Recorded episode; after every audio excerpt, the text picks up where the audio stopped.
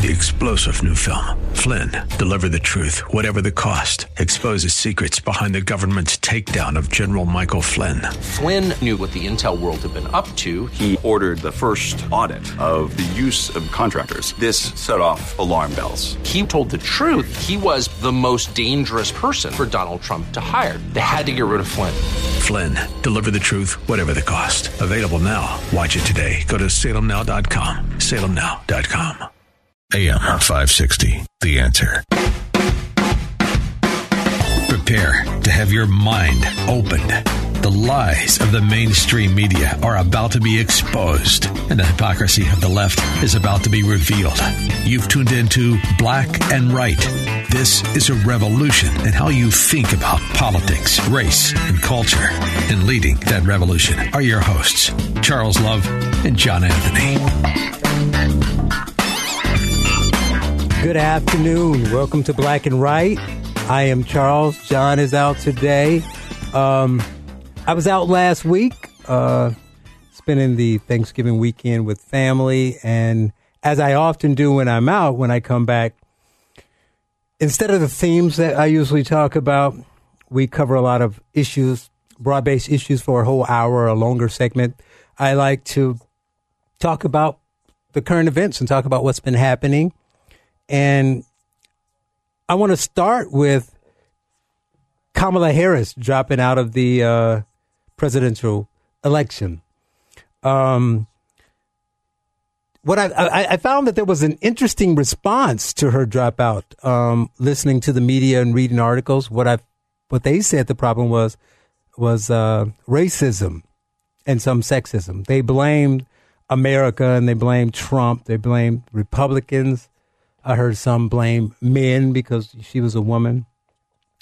Uh, but what I found interesting is no one blamed Kamala Harris, her past performance or her performance as a candidate, which is weird because she had to have played some part in that.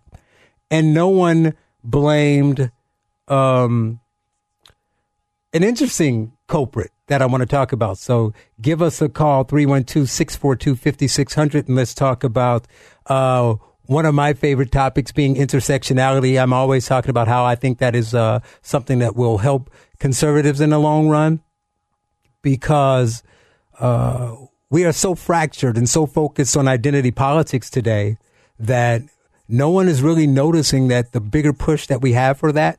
What happens is at some point, our egos set in and our personal beliefs and tribalism and we go to our own team and we end, end up having this interfighting between each other. So I want to talk about that. So, um, what I find interesting is nobody blamed Democrats, right? So when you're blaming Trump or Republicans and things of that nature and men, I think they forget that this is a Democrat primary. So when they were polling people and she was polling so low overall and amongst blacks, they were only polling Democrats. So what the, what you're saying when you say the country is racist, really you're saying the Democrat Party is racist because they poll Democrats and they want to know parts of Kamala Harris. Um, but the racism calls are interesting too because just on the Democrat side, the last president was a black man and their last nominee was a woman. So you kind of have to ask yourself if they had a problem with women, would they have nominated Hillary Clinton last time? And if they have a problem with blacks, would they nominate Barack Obama? And the country elected Barack Obama. So it's an interesting take, but I saw pundits on MSNBC and CNN and all over the place saying that this is the reason why uh, she failed and then it went on. So I guess they have a debate coming up soon, and the the rules change for each debate. And this one is they're taking the top six. So Cory Booker got on TV and said that he's concerned that the Democrat primary is losing its diversity, and there's a good chance that you know he's scraping and fighting to get on that stage. But if he doesn't make the stage, it could be all white people on the stage. Oh no. Um, so you have to, you know, it makes you wonder is that a problem? Like, is is it? Um, I guess the thing is, are they looking at? Because when I look at a presidential race on both sides, I think that all the candidates are coming in because they have something to offer, and the point is to hear what they have to say, decide which one is most qualified to be the president, and vote for them. But it sounds like what they're doing is kind of like the old Rooney rule in football. How we like diversity, but we don't really mean it. It's dressing. So we want to throw blacks and women a bone. So what we should do, we should have flood the nominating process with people of all different ethnicities, black women, and all this stuff, just to give them in there and say, see, we considered them. But then when it comes down to okay, now it's time to really pick a nominee, go down to to the to the white people and decide which of the white people we're going to pick.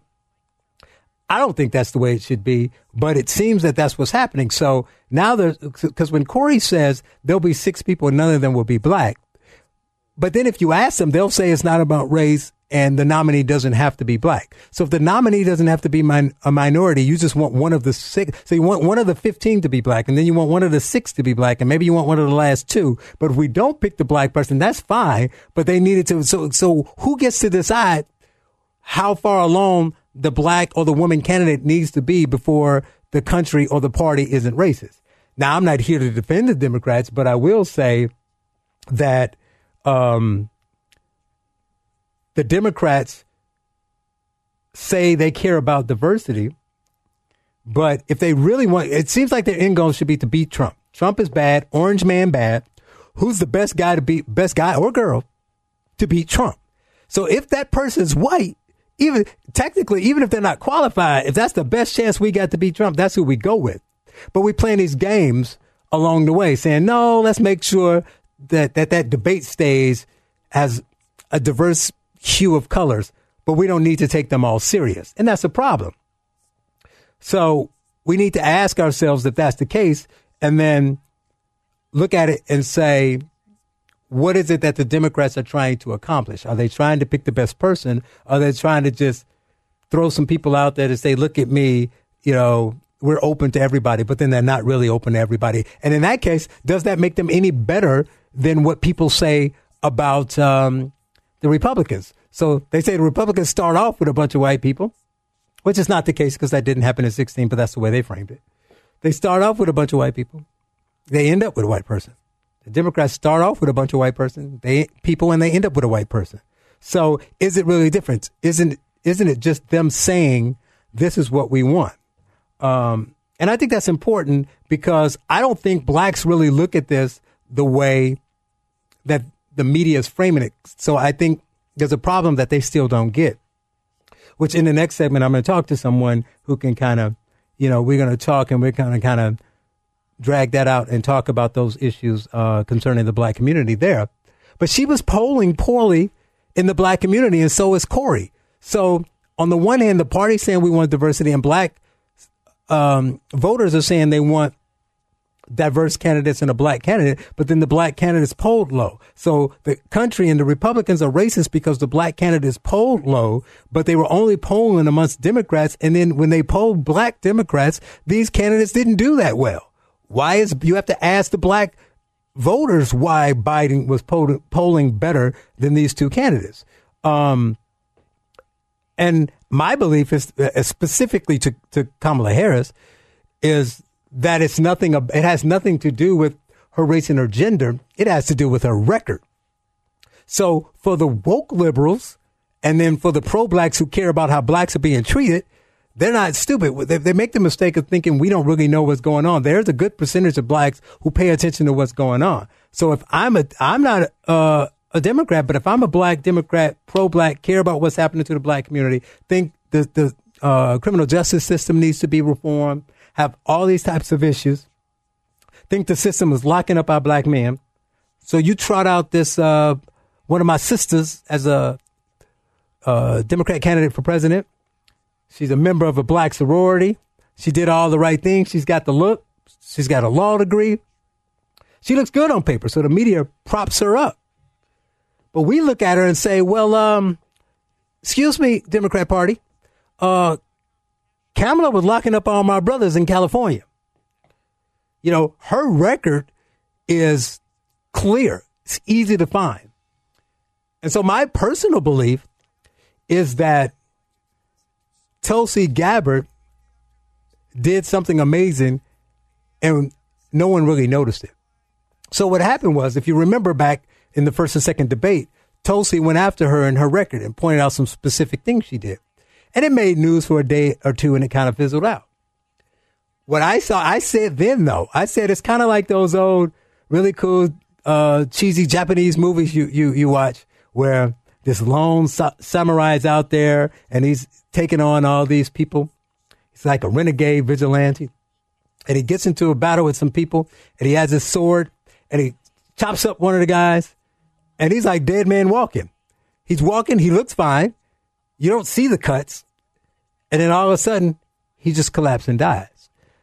That's what Tulsi did to, to Kamala when she attacked her. It brought a shining light on what she had done, and the black community decided we're not going to have any of that. So we're going to take your calls after this and talk more about the uh, diversity of the uh, Democrat candidates. Uh, 312 642 5600. You're listening to Black and Right on AM 560. The answer.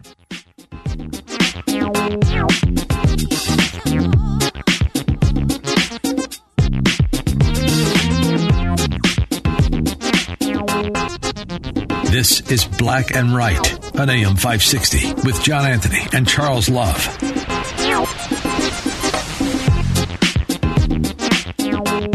Welcome back to Black and Right. Charles here, sitting in for Charles and sitting in for John. And we're talking about the uh, diversity in the um, Democratic side of the presidential race. And I want to go to Al, who I believe is in Chicago, who has a comment on Kamala Harris. Al, welcome to Black and Right. Show. Uh, thank you for having me on the show. We miss uh, John today. That is my buddy. Yeah. Uh, but uh, I, I think a community is suffering from Obama fatigue.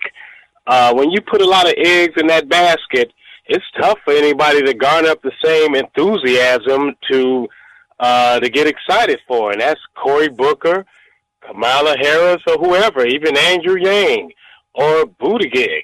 Uh, it's tough after we put a lot of energy into that last administration to uh, all of a sudden pull our bootstraps up to get, and I say I'm not saying are, but people to pull their uh, bootstraps up and get uh, excited again. Well, I, I definitely I agree with that. I think that it's kind of like as a community, black community, we were kind of holding our breath, hopeful it would happen, but like, yeah, it's not going to happen, or it will happen, but it won't happen for 50 years, and then it happened. So you have this of release. It's like, okay, you check that box and move on. But for those people, but you got to also, so you're 100% right. But the issue is for the people who are paying attention and care about what's going on. And, you know, we've been seeing these protests and this, this anti-Trump movement is supposed to be getting people riled up. So people are engaged. They know they have to vote. They're looking at what's out there. They like diversity. They want this. They want that. So why? So the, so, so you keep in mind when you're polling, you're polling the people who are calling themselves, you know, um, voters who are engaged, who are planning to vote. Yes, I'm planning to vote. And of those people, why can't Kamala or Cory get a decent percentage of the black vote? in those polls. And that's at you know New Jersey, California, so distant off of the uh, Midwestern map, rural map. It's going to be. It will always be tough for those people to uh, to really relate to the core core black people in urban America. Even with Kamala's tr- uh, track record, and you know she did come in with a lot of baggage with Willie Brown and all that stuff, and and being a prosecutor but you know she just wasn't powerful enough as a figure to to garner this uh, that type of response that she wanted. That's that's really how I felt. Well, I appreciate that, Al, and thanks for calling. Um, now I, I, I, asked somebody to call me, and it's going to be it should be really fun and interesting. It's a a friend of mine I grew up with, as another friend puts it. You know, we've known each other so long, I don't remember not knowing him. And and I and I wanted him to call because when you listen to what people think about what the black voters believe and what people think about Republicans and Democrats in the black community, you get a certain segment of, of the population, a really, really small percentage, those buttoned up guys you see on CNN and Fox who are black independents and Democrats saying this is what we think, don't really speak the way the black people that I know and I grew up with think. Now we don't agree on everything politically, but when you take the parties off the table, a lot of our conversation seems to blend in together. And I think that people need to hear what those beliefs are and how we approach things from a political standpoint. So I want my friend Chevis to join the show. Chevis, welcome to Black and Right. Happening, Charles. Why are you sounding so mellow? Uh, because I'm at peace. well, what's up, man? Uh, I, I wanted you to come on and talk like we talk all the time. Uh, like I said, Chevis and I sit around with a big pot of coffee and we just talk about life and the world and what's going on. And um, what I what I hear a lot is that blacks think this about the Republicans, and a lot of those stereotypes are true. But they're, I think they're way off base about what black people think about the Democrat Party. So tell me what your two cents are. About what I think about the Democrat Party and this upcoming uh, election, I believe that the black folks, much like your first caller said, we do not have a person that we believe in so strongly that we just all flock towards them. I think that the the field is broad and it's too many uh too many selections. So uh in a sense I'm I'm upset and kind of saddened that Kamala is no longer running, but I'm also happy and pleased that the field is actually thinning down mm-hmm. because if we do not all concentrate ourselves towards a particular candidate, I believe that the person that is currently in office you can say has it. a strong con- man okay you need to talk to me like you normally talk to me i don't know who this guy is oh man but i believe that if folks don't come together and choose a particular candidate for the democratic party that trump gonna mess around and win again well see here's and the thing though be the worst thing but but but let's step back though because i want to talk the parties in general with you because okay. the thing is, so you and I obviously don't agree on everything. Most people don't.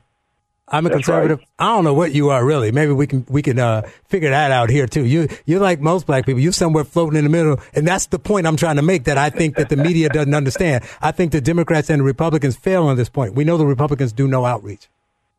But okay. but what I think is, I think. Tell me if I'm wrong there. Here, let me help you guide you a little bit. I'm not putting words in your mouth. You can disagree with me. But what I draw from our previous conversations is that most black people really don't like Trump at all. Right? They're also don't trust the Demo- Republicans, but they're not thinking that all Republicans are racist like they say on TV. They're saying Republicans out for rich folk, and that ain't my interest. So do your thing, but that's not for me. The Democrats are supposed to be for the little guy. But they also see that the Democrats have been failing. So now they're looking at it, waking up saying, well, hey, Demo- Republicans aren't promising me anything. And I don't expect them to give me anything. But the Democrats are promising me stuff and not giving me anything. So I'm pretty much screwed both ways. And so now it's all about me, and I need to figure out what I can do to help myself because I can't rely on either one of them to do it. What do you say about that? All right. Knowing you and having had conversations with you, I believe you to be on the uh, conservative uh, Republican side. Mm-hmm. However, you are not necessarily a Trump supporter. Right. Your argument is, is against the left. Right. Now, as black people, with Trump being a Republican and being the president and being somebody that most of us would never ever support because of all the dirty deeds that he's done, we see him as the Republican Party and we would never support anybody that would support him or turn a blind eye towards the things that he is doing. Right. Now, when you, and I speak to you and I think about you and the Republican Party, you more of a Republican that's along the lines of the ideology of the party of Lincoln. But Trump does not represent that type of ideology or thought process. Right, but you, you So- but, but you see, you're still still focusing too much, focusing too much on Trump. I want to know what the what, what what the average black person thinks about the Democrats. We know, I know what you think about Trump. Okay. What I'm trying to prove the point is that most of them, it doesn't, because they hate Trump, doesn't mean they go around saying, the Democrats is my salvation. They're great. And I like everything they say. Right? Well, in That- my opinion, most people in like, my opinion, they ain't no much. Come on, come, yeah, come on, let me speak. In my opinion, the Democrats, we well, the black folks, uh, middle class, middle upper class, uh, maybe even lower socioeconomic economical class, we see the Democratic Party as when they are in power as an opportunity for economic growth and advancement. I disagree. I feel like I feel like it's a lot of funding and programs that are offered during the time when the Democrats are in party uh, in office. The way that I see it is when the Republicans, when they are in charge, there's a very divisive line as between the haves and the have-nots. I do not see the Republicans as really racist. I see them seeing the color money of green. Mm-hmm. Right. As long as you can afford this thousand dollar ticket to this banquet or this fundraiser that we're giving, you are welcome. We welcome all colors and all races and religions and all of that. As long as you have the money, is what you're saying. As long But, as but, you but have see, you're the still focusing too much on the Republican Party. I mean, as opposed to the Democrats. That's the part where I disagree with you. I, the point is to get people to understand. I already, I already know how most black people think about the Republican Party. That's for the Republicans to fix. The issue is what the Democrats are doing and aren't doing, and that people are starting to realize how they're feeling. We're up against the break, so we're going to have to pick this up later. Coming up, we're going to talk a little bit more about this, but get into the impeachment uh, fiasco. You're listening to Black and Right on AM 560, The Answer.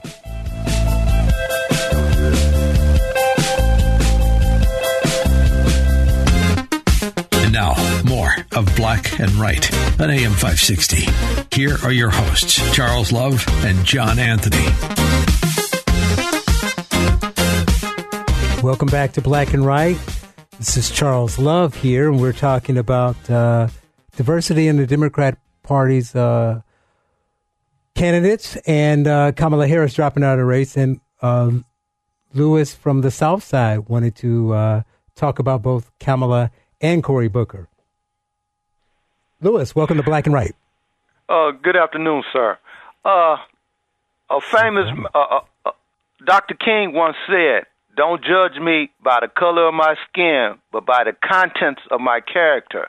In that, I refer to uh, uh, uh, Camilla, Harris and Cory Booker.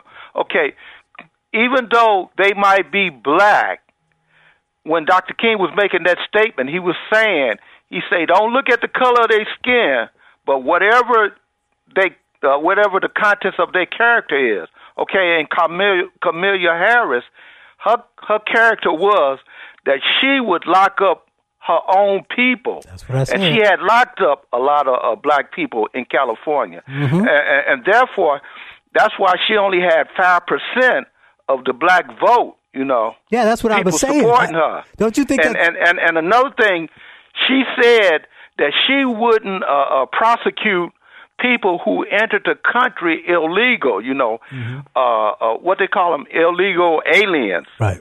She wouldn't prosecute them, Mm-hmm. but yet she prosecuted her own people. You know, and and and, and Cory Booker, he said he made a statement as far as uh, gender identity. LBGQT, Mm-hmm. and and now they got a new one called non-binary, non-binary. Right. Mm-hmm. Yeah, well, you don't even have to declare that you're a man or a woman. You know, Right. and and and so Cory Booker said that he would support a man having a ba- uh, a man having an abortion. Now, how is a man gonna have an abortion? You know, Right. So And- you're and- saying and- that they so don't represent why- the, the black. You're right. But so what do you say about those? The, the, what I was talking about. You're making my point. I totally agree. When I watched the media, what I heard, I heard none of this, even from the black Democrat pundits on the, on TV. What I heard was, well, it's because the country. One guy actually said the country's racist, and we said, how? We're talking about the black voters in the Democrat side, and he said, well, they're afraid they want to vote for Kamala or Cory, but they're afraid of what the white white Democrats might do. So if the white Democrats look like they're not really going to give them a chance, and they say, "What's the point?" That's crazy. We know why they didn't vote for him. They didn't vote for him because they didn't do anything. Right, and and they don't represent the black represent. uh the black people, you know, because black people ain't gonna fall for the okadoke like that, you know, and and nothing that the Democratic Party is offering is, is representing the black people, you know. See, what and that's they, what I was trying to get my friend to say. He was- he he was being all shy, like I'm trying to be even killed. No, say what you normally say. Whatever you think about the Democrats, let's not pretend that the Democrats. I mean, about what the Republicans. Let's not pretend that the Democrats are perfect. Let's not pretend that when Democrats in office, we're all eating steak, because that's not true. Right. And, and and another thing is that the Democrats are making the black people out to be victims and they trying to make uh white people out to be, you know, what they call it, savior- white privilege, you know. And, and and white people don't have white privilege, you know. It's just that white people are white people, you know.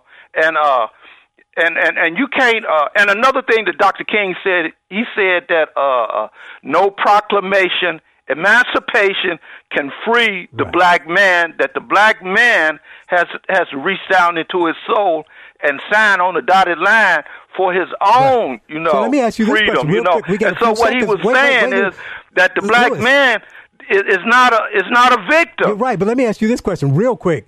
So you you quoted King twice. So where would King be in the Democrat Party today? Or forget about a party political. If he was saying those same things today, what would the Democrats say about them? Because the black community needs to really focus on that. If King were here today saying the same things that we all honor him and look up to him like he was great and said these things matter and we believe these things. But if anybody said those things today, we call them uh, you know, all kind of names and we shout them out of society. You can't say we're all equal and don't look at the uh, color of the skin, but the content of the character. Thank you for calling. Uh, let me go to Ziff uh, on the in Hyde Park.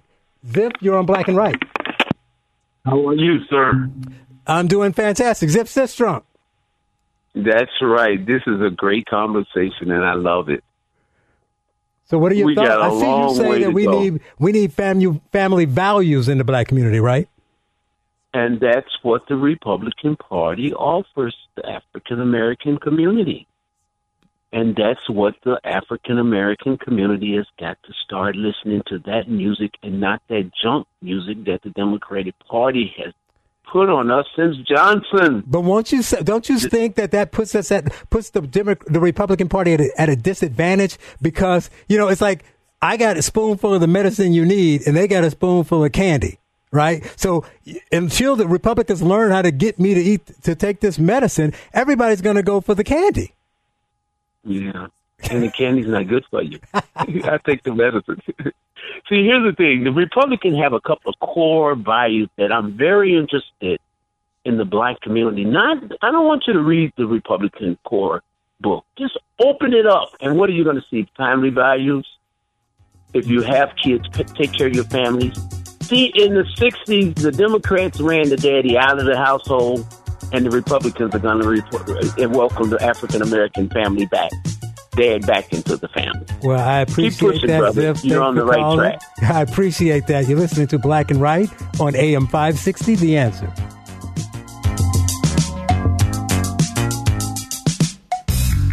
We now return to Black and Right on AM 560. Here are Charles Love and John Anthony. Welcome back to Black and Right.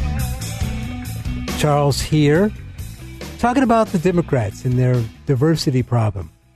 It, it- it is kind of funny. We, the callers have been great, but it's interesting. The Democrats have long, for the last few years, been bragging about their rainbow color of people and diversity, uh, even though they all think the same, but they look different and all these things. And now they're going to end up looking just like the Republican Party. And they are, a lot of people, especially in the media on the left, are freaking out about it. Um, a quick thing I went to get some water during the break, and I was looking up at the news, and they had a picture of Michael Bloomberg. Uh, he's in the news now because he is apologizing for a comment he made about Cory Booker. it is funny. It's like nothing changed in the in the party over the last, you know, ten to twelve years. Because Biden, who ended up being Obama's vice president and uh, is currently the front runner. I guess I can't keep up. Maybe it's Elizabeth Warren, but currently a viable candidate for the Democrat nomination for the presidency could be go down to the wire with Michael Bloomberg, who's also in the race on the Democratic side. And we would have one guy who called Obama articulate for a black man against another guy who called Booker well spoken for a black man. So um, they are, um, he's backpedaling and that kind of thing. You know, your typical, I didn't really mean it, but it's funny, you know. So it seems like this push for diversity doesn't really mean anything. Um, and we get back to common sense views like my own. None of that means anything, regardless of. I mean, you have to ask yourself this: even if you're on the left, if you're a liberal or if you're far left, regardless of whether this candidate is black or white, you have to ask yourself: Would you rather have the white candidate who is willing to take the country in the direction you think it needs to be, whether it's on the left or the right, or the black candidate, the diversity candidate, who has the total, completely wrong ideas about the country, but he's black. So, I mean, faced with that dilemma, now obviously, when you bring parties into the mix, people get partisan. So, if I'm a Democrat and my choice is this person and Trump, I'm probably going to go with this person because I don't like Trump. But this is a primary. So I got options. So if I'm a black man and I'm going to, to, and I'm and somebody's calling me up talking about okay who are you supporting and I look at it and I'm a liberal and I'm looking at who's out there it's like yeah who's going to beat Trump I hate Trump I'm a liberal I think Elizabeth Warren you know it's going to hurt my money you know Kamala locks up too many black people Cory is Cory and T-Bone are a joke you know, and they look out there and they say, you know, if they're really left, they say Bernie and Yang, or they, they may say, you know, I like the honesty of Tulsi Gabbard or whatever the case may be, or I think Biden can win, so I go with Biden. That's the reason why that person won't say, well, I'm black, therefore Kamala Harris. So, but to have the media say it's because the country's racist, wait a minute. If, if it's the, because the country's racist, you really mean it's because the Democrats are racist, because the Republicans have nothing to do with that primary. So I think that uh, it's important that we understand that the media has an agenda, and the way they're framing this makes absolutely no sense. So I didn't even talk about anything else in regards to the Democrat Party or the candidates or their issues. It's just the fact that they think that Kamala Harris dropping out proves something negative racially for the country and for the Democrat Party just doesn't make any sense. I mean, and she said the same thing when she knew that she was in trouble. She was doing interviews and she's like, I think, you know, you know why I'm struggling. And the interviewer said, Are you saying this because you're black and because you're a woman? And she said, Yeah. And they said, But Barack Obama was black. Yeah, but he wasn't a woman. Hillary Clinton was, was a woman. Yeah, but she wasn't black. You know, I got two strikes against me. No, against me. No one's going to take me seriously. So a, a lot of people have to look at that and say, there's a problem in that candidate. If you're running for the highest office and you think you're qualified, you're spending the time and the resources and the money, and you were former uh, attorney general of the largest state in the country, you have law degree, and you you are still hanging your emotions and your feelings and your accomplishments on the fact that first and foremost I'm a black woman, so I'm strong and I'm capable. But anytime I fail, it's because I'm a black woman and it's not because of the way I ran my campaign or, you know, my past as Attorney General, you have a problem. Uh, let's go to Tim in DeKalb. Tim, you're on Black and Right. Hey, good afternoon. I uh, just just heard your show for the first time today, and I I wanted to call uh, because as I see it, I study a lot of stuff about gun control, and the Democratic Party to me, when I look at cities they live in, the cities they run, the towns they run, it just seems to be completely bad for African Americans, for, for black people. And I've, I've just wonder why African Americans flock to the Democratic Party or claim to be Democrats when the Democratic Party has done nothing but shove them out or price them out of every place that that that they live. I live. I actually live in Ogle County, not Cal, Mm-hmm. but and we have a lot of a lot of black people are moving out of here, moving out here because of they're being pushed out of the city. financially. Right. And they're like, "Wow, it's wonderful out here." You know, the, the people are great. The, the prices are are you know really nice for homes. This, that, and the other thing. The neighborhoods are great. We just seem to be fitting in well. And I'm like, well, that's that's real America. Well, thanks, to We're coming up to the hard break. I'm glad you listened for the first time. Come back every week, one to three. But I will say to what you just said, that's important. But what you need to do, your job is to tell them that you lose this if you go back to voting for Democrats. Coming up, we're going to talk about the impeachment hearings. You're listening to Black and Right on AM 560, The Answer.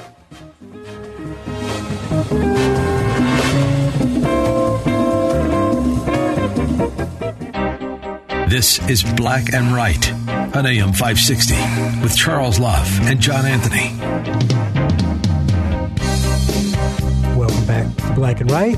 Last segment here in the first hour. And what a way to end it. We have Verlon from the South Side on the line. Verlon, welcome to Black and Right. How are you doing, brother? I'm fantastic. How Uh, are you? Uh, I'm, I'm doing all right. Well, I want to correct the record first. When you said that uh, uh, Biden called B- Obama articulate, well, he really said he's clean, Oh, yeah. articulate, You're right. and, and can and can speak in a Negro dialect if he If chooses he needs to. Right. So that means he's dirty, but he's smart, and he can speak in two different languages, I Mm, guess, as mm-hmm, far as uh, he's concerned. But uh, I wanted to sum up But the hey, liberal wait, ideology. wait, a minute, real quick. He's still more black than uh, Kamala is. Yeah, but he's still more black than Kamala is. I'm- You know, Uh, it's, it's, it's crazy. But I want to sum up the um, the liberal ideology. The liberal the liberal ideology isn't diversity; it's multiculturalism, and they and it's anti-Americanism. They want to tear this country down, recreate it in their own image, an image that we won't recognize nor understand. Right. And that's that's as simply put as I can put it. That's true. So let me ask you this. So if they're claiming to be diverse and now they're clamoring when you watch the news because there are not enough non-white folks on the stage. But here, let's go back. Let's change it. Here's the funny thing. So they're clamoring saying, we're supposed to be the party of diversity. And oh no, we might have a bunch of white people on stage. Did they forget about Tulsi Gabbard? Did they forget forget about Yang? Did, did they forget about all these people? Well, So are they And, saying all- you're I not don't think black, they you're forgot white? about them, but they, they know they're not elected. Not, and not in their, Well, neither- not neither in Cory their party. Yeah. well, you're right. You know, you're right. But they understand that that's the reason why they're trying to impeach our president. Because he's, it's even um, House representative members, some black ones that stood up and said, "What we won't win unless we uh, unless Yep. we try to get this guy to office." Oh my God, he's gonna win. gonna Let's beat get him out. everybody we got. You're right. They said, "Oh my God, he's going to win. We got to get him out by hook or crook." That's right. That's right. So so this this is their only shot, which is no shot. Mm-hmm. So they don't have a shot. Honestly, I don't know what people are worried about. Trump's going to win in the landslide come November. I'm telling you, he's going to win in the landslide. All of this is a bunch of kabuki theater. So I'm not worried. I'm, I'm not worried in the least. Honestly, Okay. I'm not worried in the So least. So the Democrats are worried. They need somebody. So you agree that uh, none of these people they currently have uh, poses a real threat. Right. So they need somebody else. Who's that going to be? Oh, at first, do You you, know what? believe that somebody else is going to get in? Yeah. I'm starting to think Hillary's going to make another run for it. I said that And I'm hoping- two months hoping ago, and they said. I was crazy. No, you're not crazy. Now, the people that are saying Michelle Obama might make a run for it, I think they're a little bird that flew over cuckoo's Yeah, nest. 'cause Michelle's But not gonna do it. Hillary, no, Michelle's not going to do it. But Hillary, she's going to go for it. I think so. I mean, and, and if we're wrong, if I'm wrong, I don't think I'm wrong that it's somebody's. And look at how quick Patrick came in because somebody with, with, with Democrat money on the sideline and power realized none of these people work. So they threw Deval Patrick out there. Okay, that didn't work. Uh, Michael Bloomberg, right now, he's got a shot. Pretty soon he's going to fizzle, and then they have to go with someone else. But uh, I think someone else is coming, and it'll be interesting to just sit there and see who it is. But thanks, Verlon. Stay on, I mean, or, or stay. Keep listening. You might want to call back when we start talking about impeachment because I'm. This is something you, that's going to shock you. I am actually going to defend your president somewhat, somewhat in the next segment. Uh, coming up at the top of the hour, we're talking impeachment. You're listening to Black and Right on AM 560, The Answer.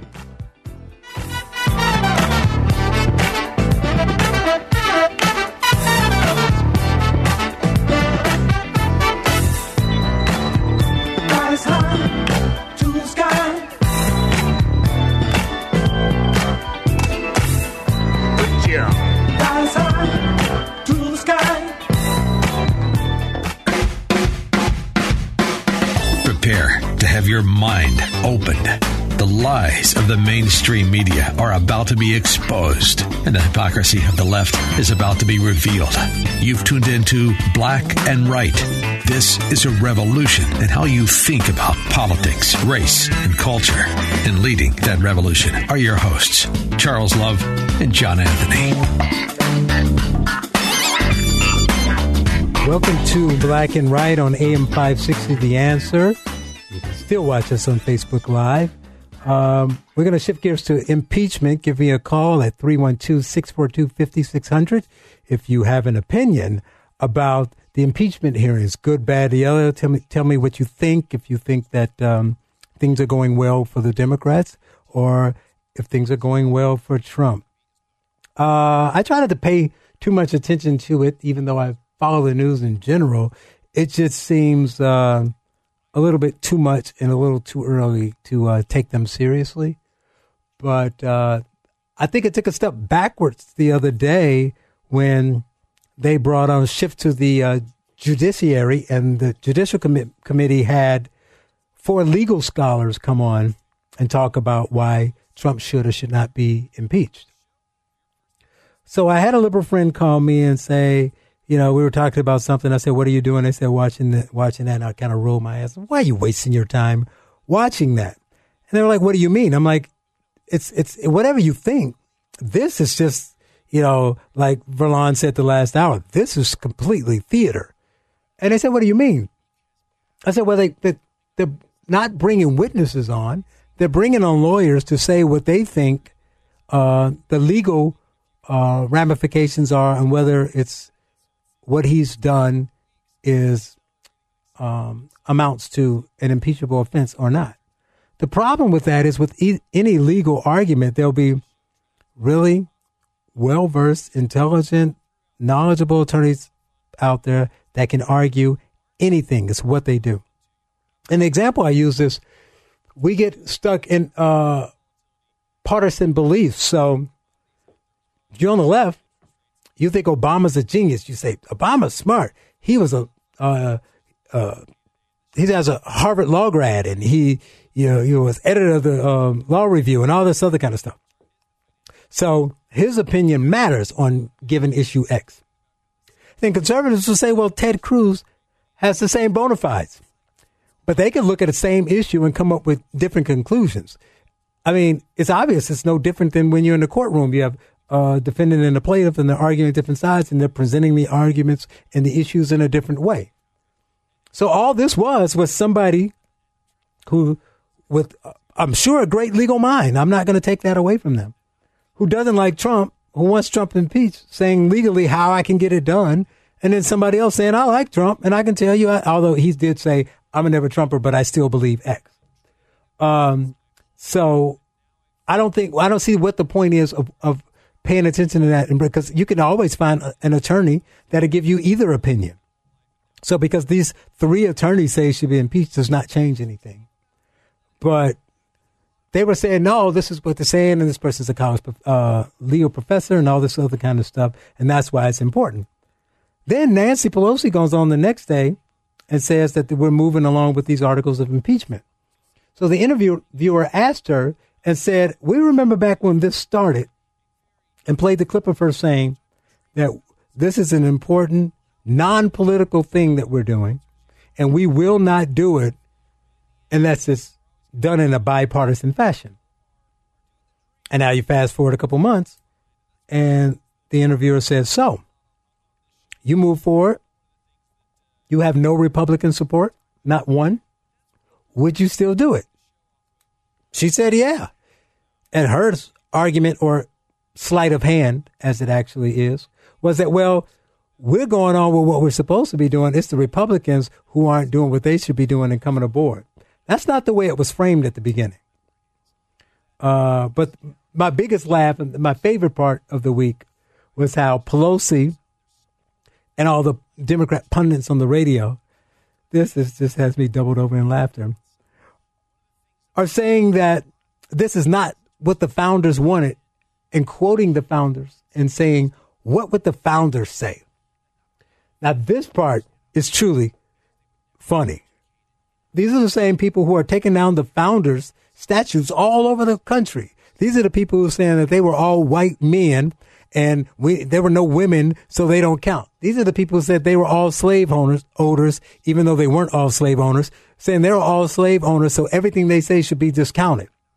And now they want to quote all of them and and, and kind of freak out and, and, and lament the fact that if they were here, they'd be so torn up about what Trump did. And this is where I said said earlier. This is where I teased that as a former never Trumper, I am actually going to somewhat defend Trump now. As I said when I was on a couple weeks weeks ago when this stuff was playing out, and I mentioned, I gave some examples because my argument that these are standard operating procedures. This is how the sausage is made. If you don't like it, that's fine. If you want to change it, that's fine. But it doesn't change the fact that you can't have a situation, and no one should be comfortable with having a situation where 44 presidents can operate in a certain manner, but this one president can't because we don't like him. It's not about whether we like him or not. Trump didn't do anything that Obama and Bush and, and, and the other Bush and Clinton and everybody else did. And I use some examples. I mean, I got a perfect example today, but I'm gonna mention some of those from from a couple weeks ago because we were only on Facebook Live. You didn't hear it on the radio. So I talked about when Teddy Roosevelt, for instance, wanted to take over the Panama Canal, and um, he needed help with the locals, and there was already civil turmoil bubbling under the surface. Um, so he decided to just, you know, help create uh, a rebellion. and when the new, uh, when the Panamanians um, separated from Colombia, they're like, hey, part of the deal was if this happened and you got your own government, that you would give us access to the Panama, to dig the Panama Canal. That's foreign. That's quid pro quo. Teddy's in the top five. You know, my, my, the one I like the most here is Woodrow Wilson. Woodrow Wilson was physically unable to do the job. Any respecting president should have stepped down. Anybody in his administration or who found out that he was incapacitated should have gone and pushed that he get moved out. Instead, we played a uh, early 19th century version of Weekend at Woodrow's and propped him up and carried him around and pretended he was lucid so his wife could be president. So why did we do that? That was for personal gain. Because let's, let's see, they're twisting words. They're saying Trump was doing these things for personal gain, and they kind of massage it and say it in ways that you subliminally think he was doing it for cash. Like, do this and give me $20. They don't mean financial gain. They mean personal gain which can equate to political gain. And I'll give them that argument. That might be true. I don't know for sure, but it's a good chance. The problem is there are a lot of things you do intentionally for political gain that may also be right, like, you know, investigating somebody who's corrupt. But there's also things that you can do for the right reason that has ancillary benefits that are political and personal that would be considered political and personal gain. So you can't negate something because I gained from it, right? So when Nixon wanted to win the election and he couldn't win unless he won California. So he goes to the governor of California, Earl Warren, and say, look, you deliver me California, you're on the Supreme Court. He won California. Earl Warren became a Supreme Court justice and soon, eventually, the Chief Justice.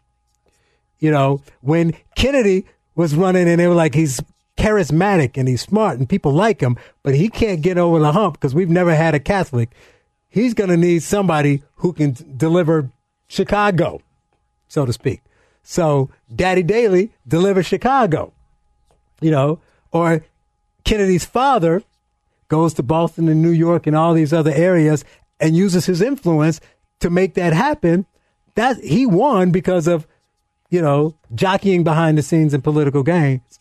But and he's sure he had to pay out the favors. Obama, look it up and Google it. I don't have the, the uh, link in front of me because I talked about it a couple weeks ago. But Obama got favors from some of his top donors and made them all ambassadors. This is how the business is done. Like it, don't like it, that's fine. But the truth is, Democrat, Republican, male, Hillary Clinton, doesn't matter. They all do it. So the question is, is it wrong to do it or is it just wrong for Trump to do it? Let's keep this impeachment talk going. This is Charles, Black and Right on AM 560, The Answer.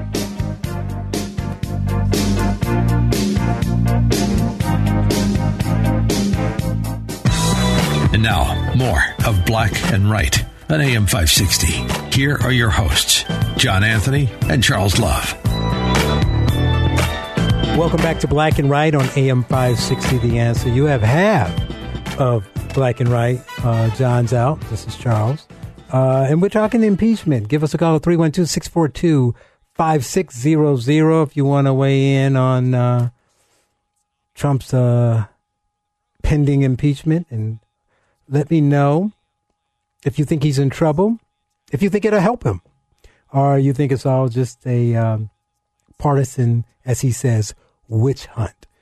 Um, before the break, I was talking about giving many examples of presidents and presidential can- candidates who became presidents and how they used their influence, horse trading, quid pro quo, and money to get what they want, and how they did acts, um, whether that was the primary reason or if it was an ancillary uh, benefit, but where they did some things that benefited them politically. Because that's what we're talking, right? What the Democrats are saying is that Trump should be impeached because he did some things and his purpose was to gain politically. Um, so I figured it would be a good idea to get people because most people don't aren't crazy like me. When everybody else is watching football and basketball, we'll get to that on the next segment. I'm reading history books and I'm reading the news. And I've read, I don't know, 17 presidential bios so far. I'm currently, of all the books I'm reading, I'm reading them all in order. So I see that, I mean, man, this is just, uh, I know that this is um, the way the business is done. And it doesn't mean, keep in mind, it doesn't mean I'm condoning it. I'm just saying you don't get to, to impeach me for doing what everybody does. Right? So I think I did four or five examples before. There's, uh, let's do a reasonable uh, example because some people, so I, I say something's financial and they'll say, but we're talking political. I'll use a political example and they say, but that's not quid pro quo. I give a quid pro quo, they'll say, but foreign. So I use foreign. So I got all types of examples. But then for those I, I given in the past, you may say that's too old. So a more recent one is, uh, good buddy Barack Obama. So to add another category, another category of the complaint is all of this started with election tampering. So how many of you out there know that we consider Israel an ally, but there's still personalities back and forth. And Barack Obama did not like Bibi Netanyahu. So I think he was three or four ter- terms uh, prime minister of Israel. So while Obama was president, one of his elections came up and Obama used money and resources to, to try to get Bibi to lose his election. I thought we said uh, it's wrong to um, tamper in foreign elections, but nobody wanted to impeach Obama for that. You know, we can keep going on in other uh, scenarios uh, where it comes to that. So that's the issue that I'm having. Not that I'm condoning what Trump did. I'm saying sell me because you're going to need to sell the American people on the fact that what he did is any different or any worse than what everyone else did. Um, here's an interesting take. We have Mike on the line who says uh, people think that Trump is wrong if he's the top. Is that law enforcement officer? We got Mike from Yorkville. Welcome to Black and Right. Charles, thank you for having me on. I um, just uh, just Mr. Trump is the top law enforcement agent in the country. It's not his fault that Biden, by his own admission, created an air of crime mm-hmm. or quid pro quo by saying he wants somebody fired to go ahead and release, you know, funds, get his son on a board. It's not Mr. Trump's fault that somebody causes a crime. Okay, let me he ask you this. the Let me ask you this that is question, his duty. Okay, let me ask you this question. And I'm not even playing devil's advocate. I'm asking because these are the things people will say. So this is what the example I was just using. Remember, I said, did the person do it because specifically as a driving force for my gain, or did I do it because it's the right thing to do and there's an ancillary effect? So do you draw a distinction between him saying there's corruption, I'm going after it, and it happens to help me, and hey, I don't like Biden. He's running against me. He did something wrong. Look, I can get him at the same time. Is there, I'm asking, is there, I'm not saying he did either one. I'm saying, is there a difference between those two scenarios? What you are is creating two scenarios that are un- that you'll never be able to find out an answer to because Mr. Trump did not put himself into that position. Mr. Biden did. That is Mr. Biden's fault, not Trump's issue. Mr. Trump's issue But is to go ahead and Trump's investigate issues that he did it only because of that. That's only speculation what people have. That's true. They're speculating what motive he has. You're not going to be able to go ahead and prove it. That again does not mean that just because I may be a candidate for a president that I can go ahead and commit crime and then get away with it because I can scream, "Oh, well, he's just trying to go ahead and bump me out of the race." Right. If you committed a crime, that's on your You own volition. Thanks, Mike. And and I agree with you uh, definitely because there's another component of that. One that I find interesting because if you listen to the show enough, you read my book, you know I'm all about giving people their argument. So I say Trump's wrong, Trump's guilty of high crimes and misdemeanors. Get that guy out of there. I give you that. He did it for own reason. But if that's the case, I do find it kind of odd, and I, I, and I think that it's impossible for the other side to defend this. So he's wrong, but why is he wrong for exposing corruption only because the reason he wanted to do it was a personal reason, personal vendetta? But the guy who broke the law can be one of the top candidates on the Democratic side for president. So he gets to keep running for the office that the other guy's in, but the other guy can't stay in the office because he wanted to root out the corruption that guy did. That's a problem. We're going to go to Jim in South Elgin. Jim, welcome to Black and Right. How you guys doing today? Fantastic. Good. You might have seen some of this uh, part of the Dog and Pony Show where they had these uh, four professors twirling these other three uh, mopes on there. Yep, that's how I started the hour. Yep. Yep. There's one mope. There's Pamela Karlan. What That's a disgusting, intolerant piece of garbage she is. These people are so mean and so intolerant, and they talk about you know conservatives being mean and intolerant. It's all on display for people to see. You know, Right. bringing up Barron Trump and the Barron, it's just it's just stupid. You know, I wasn't a big fan of Obama, but you know his kids were off, off limits. You know, but ever since Trump got elected, these people have open season on uh, Barron Trump, and it's really it's disgusting. Yeah, I'm glad you brought that up. You're right, Jim. Thanks. And the other piece too is that there get to your discussing part in a minute, but this woman kind of goes back to what I'm saying, where people say, "Look at that woman, strong woman, Pam, whatever, attor- attorney, law professor. She knows her stuff. I'm just a layman. I didn't go to law school. If that woman says he's guilty, he must be guilty." That's somebody who doesn't think critically. Because because I my, my argument is that's fine. She may be a brilliant legal scholar, but I can move her and put in. Let's let's not go completely right wing. Let's not go Ted Cruz. I think I said Ted Cruz last time. Let me put Alan Dershowitz in the seat. Lifelong Democrat, never voted for a Republican, voted for Hillary, worked with uh, um, on the OJ trial as a, uh, helping defend OJ. The whole nine. He's a law professor at Harvard. He taught Ted Cruz and Barack Obama. Probably got more uh, experience than Pam.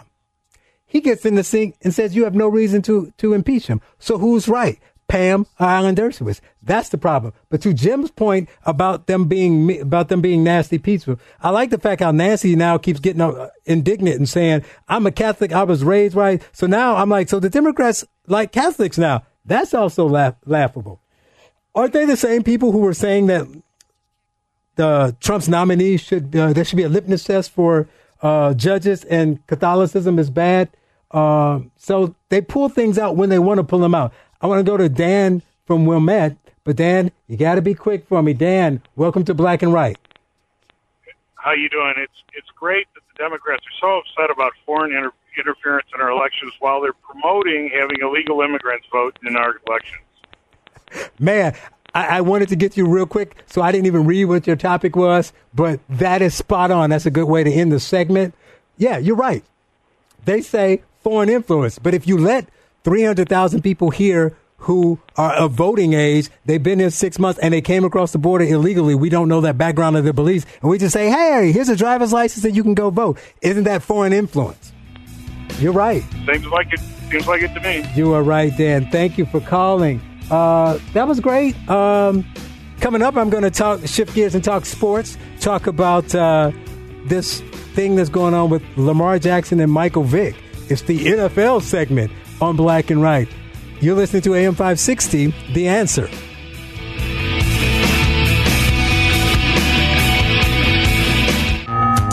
The show the mainstream media doesn't want you to know about. It's Black and Right on AM 560 with John Anthony and Charles Love.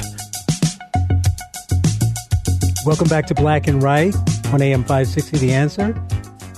This is Charles Love, and I want to talk about the NFL now.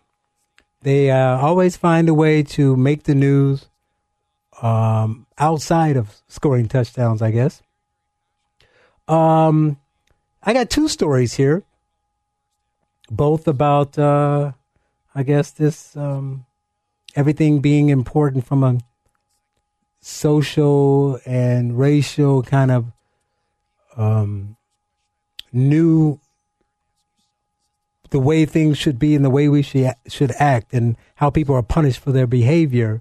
Uh, the first one is about Tim Ryan, who is a radio analyst for uh, Murph and Mac um, San Francisco, covering San Francisco football, being suspended um, for a he made about Lamar Jackson, quarterback for the Baltimore Ravens. So I don't want to sound like you know I'm um, knowing on all the cast of characters here. You know, the NFL and NBA both bore me beyond belief. Now, used to be a big fan. I could tell you every player on all the teams and where they are. The last NFL game I saw was when um, the Denver Broncos won the Super Bowl with Peyton Manning. So I say that to say I have no idea who Lamar Jackson is. But apparently he's good and uh, might be winning MVP. And the guy covering the game, obviously the opposing team, was on the radio and he said he's really good at that fake. He said Lamar Jackson, but when you consider his dark skin with the dark football and the dark uniform, you just cannot see the thing. So now he's in trouble for being a racist, for saying a black man has black skin, and it's easier for the black man holding the football to do a ball fake than the white man because you can see the football in his hands or whatever. Don't know Lamar Jackson, don't know Tim Ryan, don't know his intent, don't don't know uh, what he's like. What I find interesting about these things all the time when they come up, it just, you know, gives the people who like to talk about this these things an opportunity to bring up the same old thing. They'll they'll bring up the past, bring up other people who did this, so it becomes this. You know, everybody runs to a corner. It becomes this debate about what he meant and picking it apart and look at what he said. Is he a racist? Is he not a racist? They want everybody around him to comment. They're like, Harbaugh, what do you say? Are you on his side? What do you think? You know, you got Stephen A. and all the pundits on ESPN. So it becomes this big thing. So I just think it's interesting that the guy gets suspended for it so quickly because that's what, so I look at everything from a cultural and societal view. So society has gone because what they're calling what the can, the cancel culture.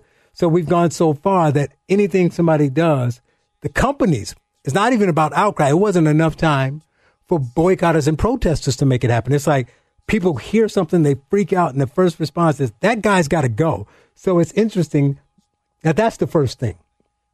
So, uh, as a side note, uh, their cornerback um, used to be with the uh, Seattle Seahawks. See, I know someone.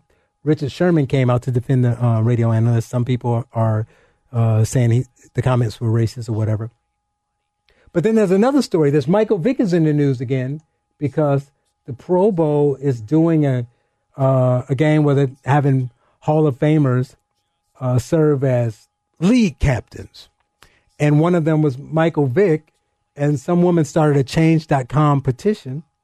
And it has over 220,000 signatures because they don't want Michael Vick to be a fake league captain for a fake football game um, in the NFL. So here again, the cancel culture is all afoot, and someone gets getting. So one woman, Joanna Lynn, gets upset, and so now the NFL needs to decide whether Michael Vick is dead to them or not. I assume that this is because of the dogfighting thing from you know 1846 or whenever that happened. So it's really interesting that we have gotten a point to a point in the culture where people get their feelings hurt and therefore they think other people, companies, politicians, and businesses need to react to their feelings. Everything makes the news now. Why is this even in the news? I mean, I'm sure it's in the news because of the number of signatures she got, but really, who really cares what the NFL is doing? Pro? No, first of all, people, when I was watching NFL every week and watching every game and going to the sports bar and, and doing this every weekend, I wasn't watching the Pro Bowl because no one watches the Pro Bowl. People watch the NBA All Star game. Some people watch the MLB. Nobody watches the Pro Bowl. So the fact that this is news and it's because of something he's doing, he's, he's not making money. He's not getting a job about it. And it's from years ago. It's crazy. And that's the other thing. I thought the Democrats were all about uh, criminal justice reform and giving people second chances. So they want to let people out of jail, some of them violent criminals. But a guy goes to jail or loses his job and pays his price for what he's done, and they want to hold it over his head for 20 years. This is why, along with intersectionality, the cancel culture is going to butt heads with reality, and normal people are going to stand up and say, This is wrong. And I have to get on the opposite side of this, which will be the opposite side of the left wing Democrat candidates. You're listening to Black and Right on AM 60, AM 560, The Answer.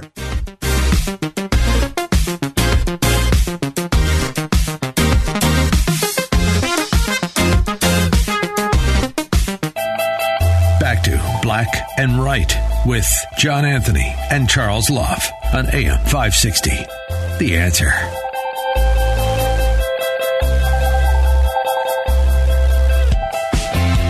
Welcome back to Black and Right on AM 560 The Answer. Uh, all right, I don't want to put this on John. This is Charles. We don't do this this often, but uh, I this is soapbox time for me. I'm about to get on the soapbox here.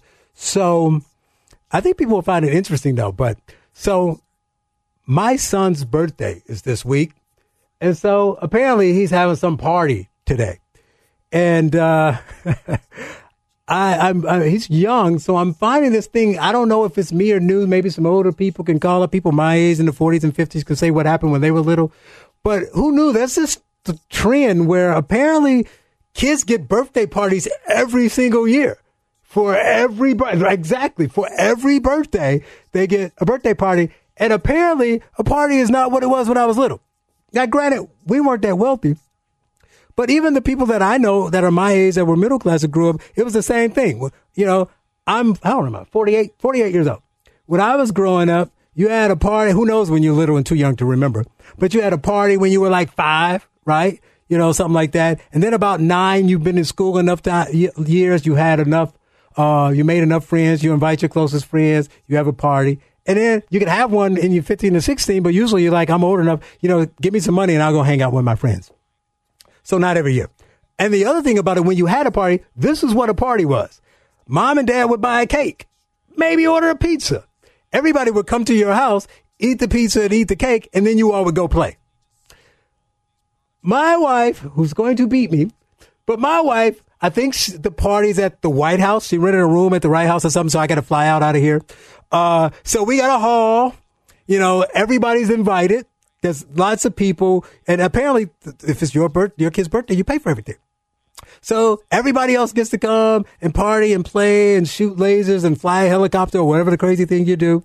And you, you, you, you run around, you take care of all that, you decorate it. This is a big deal. And we do this every, every year. So, um, you know, give me a call and tell me if you think this is normal. But I just had to put that out there. This is just insane. So I'm working. So I, it got to the point even that I tried to unionize the dads. So we get the party, right? And that's the other thing. So all the kids have it. So now you have to go to every party. So you tell them, please stop buying gifts, but they buy gifts. So now you're obligated to buy the next kid gifts because the parents bought your kid a gift. So I got to rack up like 30 gifts. So I'm looking at this, this, this booty he won for, I'm like, wow, this is great. But I'm like, this is too much. I got to sell these toys. He doesn't need this many toys. So he's got all these toys. He's having this big party. We're spending all this money. And I know common sense says I don't need a survey. That the other fathers think the same thing. This is a mo- mother driven thing. So we're at the party, we're sitting around, and I go to one of the dads. So what do you think about this? They're like, yeah, don't you think this is too much? Yeah, this is too much. What do we got to do? So I'm the voice. I'm the bad guy because I'm like, man, why don't we all just get together and talk to, uh, to collectively just go to all our wives and say, you know, let's not just do this. They're all around the same age within months, right? These are the people who were born around this time, end of the year, January. Why don't we just have one party for all of them? Or why don't we, you know, come up with something else? Yeah, I'm with you, Charles. And I say, we're going to go talk to them now, right? Yeah. Then I go over there and I look back and I'm the only guy there. They're all afraid. I'm like, ah, so now I'm taking the heat. But I'm like, this is what what happened with society. So on the one side, you know, I'm always talking about culture. On the one side, we got political parties on both sides doing crazy stuff we disagree with. We're condoning bad behavior. We're, you know, we got a, a culture where immigrants came here and fought for years to get where they wanted to be, came here, didn't speak the language. They made it somehow. And now they're successful. And now their kids feel like they owe, every, they're owed everything because they all just get dumped in the same vat of, you know, complacency and everything should just be laid at my feet. And this is in some small way contributing to it. And I'm trying to figure out how to stop it. But apparently I'm flying out when I leave here to go to this, uh, amazing, um, Taj Mahal birthday party. I don't know where it is, but I think that we all need to collectively stop this trend. It needs to be less. What were you going to say? What was I going to say? This is our producer. He, he his eyes lit up when oh I said my that. oh so help me oh, out. Oh man, that's lit me up. So, like you, when I was growing up, I think I got maybe three birthday parties. Mm-hmm. That sounds like the norm. Three in all of childhood. Three.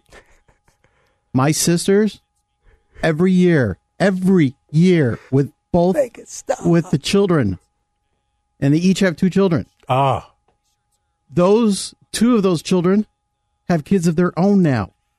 Every year, the adults have been relegated to a winter birthday party and a fall birthday party. Oh God! Because most of the birthdays either fall in September, October, or January and February. I tried to bring up the fact that the one-year-old should be included in the you're my side uh-huh. in the group birthday party. Uh-huh. Oh, the one-year-old has to have their own party. Well, they're never gonna know. Oh, oh, you, you you're just tossing the ball back to me. so my son had his, I want to say his second or third birthday party, and so close friends came. They brought their son. And first, I'm like, "You're bad parents. Why you forcing? Love him, great kid. Why you forcing him to come here?" He was 15. So obviously you're making him come to like a two year old's birthday. Why are you making him get here? So then I'm like, this is, I'm saying the same thing to them. And they're like, no, we had every year. You got to have that. It's memories. I'm like, they don't remember that. Yeah, they do. I said, come here. And I say to him, you know, he's blunt. I was like, so you, you remember party his father told him, remember that party we had at this house? He's like, I don't know what you're talking about. I said, what about the, he's the father's like mad. He's like, what about the one, what we did this at the thing there? You remember that one, don't you? He said, nope. he doesn't remember it till like maybe he, he said, what about the one we did this? That's what the boy said. His father's like, you were seven there. I said, thanks. So we should start at seven? Does that sound good?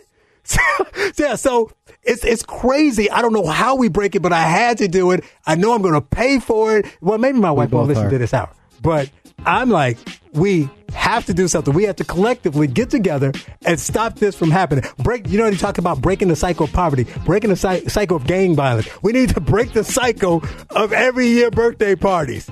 You're listening to Black and Right on AM 560, The Answer.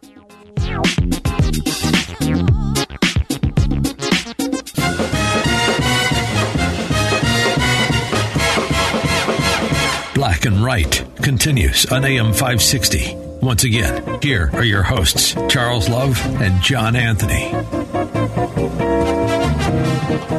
Welcome back to Black and Right on AM 560 The Answer. And now I'm calming down a little bit, still a little amped up about the birthday thing. Probably need to stay away from coffee, but got to switch gears. One of my buddies called me. He's like, "Hey, I got to uh, talk about something. You going to give me a minute or two? I said, "Yeah, but if you could, only if you can hold over, because I'm about to vent for a minute." And so he stayed on. I'm glad. You know, he can call for whatever reason he wants. So Matt Podgorski from the Northwest Side GOP is on, and he wants to talk about Willie Wilson running as an independent. What's up, Matt? Charles, how you been, my friend? Fantastic, you. I haven't seen you at a meeting in a while. Hopefully, we'll see you at the next one. I've been doing a lot of traveling, a lot of stuff going. Look, you, how many people you think could just text me and say, "Can I call?" And I say, "Call." I don't even know what you want. You know what? I appreciate that that courtesy. Hey, no, but in all seriousness, right? You know, the, your show's uh, it's got a lot of great concepts, but you know me, I'm a political junkie. Mm-hmm. So we've got we're talking about black candidates, black conservative candidates running as Republicans. This United Senate race. You're a smart guy. How much how much thought have you really put into it? So we got Peggy Hubbard, right? African American female running as a Republican. She may or may not get on the ballot. If she does, she's got a good chance. But then our friend Willie Wilson really makes things interesting, right? Because he's planning on running as an independent. And, you know, I've been talking to him once a week, and he's telling me, and I don't know if this is crazy or not, but he thinks he can get like half the black vote pulled away from Dick Durbin to go to him as an independent. And I, and I have no idea if that's true. A, do you think that's even possible? And B, is that enough to put the Illinois in play for the Republicans? Because right now, you you and I both know this is a blue state, and the national party's not even looking at Illinois. Right. I would say B. I'm going to answer B. A. B. Yes, that's enough, but A. I don't think it'll happen. Now, I'm not. Not you know. I was on board with the Willie thing. We all endorsed him. He did some things that kind of upset me after that, but that doesn't matter. The key is the A portion. If he can do it, yes. But I know he can get a portion because people lo- like him. If nothing else, it's kind of like Tulsi on the uh, on the Democrat side for president. They think she's genu- genuine. They think he's genuine. They don't think he's making this stuff up. So he can get a portion. But uh, 50 is a tough load. I mean, there's going to be there- for for Dick Durbin. There's going to be the longevity. There's going to be like he's been there for an office for a while. We know he's capable of doing stuff. You know, if Willie wins, we we lo- we, we may get more pro black stuff. That's cool, but let's be honest. They're gonna say we're gonna lose some influence because this guy, Dick Durbin, whatever you think of him, got some influence because because he's been there for a while. He's high up the rank. We go from Democrat senator who's up here, Illinois matters because it's Dick Durbin, to Willie Wilson way down here. But if he could do it, yes, it would help the uh, GOP. But it would also depend on who that GOP candidate is, because even if Peggy can get on the ballot, it doesn't mean that she'll necessarily win. So yes, but no, but it's a we'll see. Well, let me let me ask you this: If you got another minute, Charles, You got who do you? 35 what's seconds. your kind of handy? Okay, what's your handicap on the Republican primary for U.S. Senate then? It's hard to say. I don't even know. We, uh, we got to look at the signatures and see who's on the ballot. I know a lot of people talking about running, but when I see who's there, then I can handicap it better. I think it's a little early. Yeah, no, fair enough. Yeah, Fair but enough. so call back. you letting me Call on. back when we know who's on the ballot, and I'll tell you who's going to win. Thanks, Two Matt. weeks. I'll call you back in two weeks. yeah, and um, but as usual, even by myself, the two hours goes really fast. You all keep coming back. We're live from from here on. Um, pay attention to that birthday thing because that's big.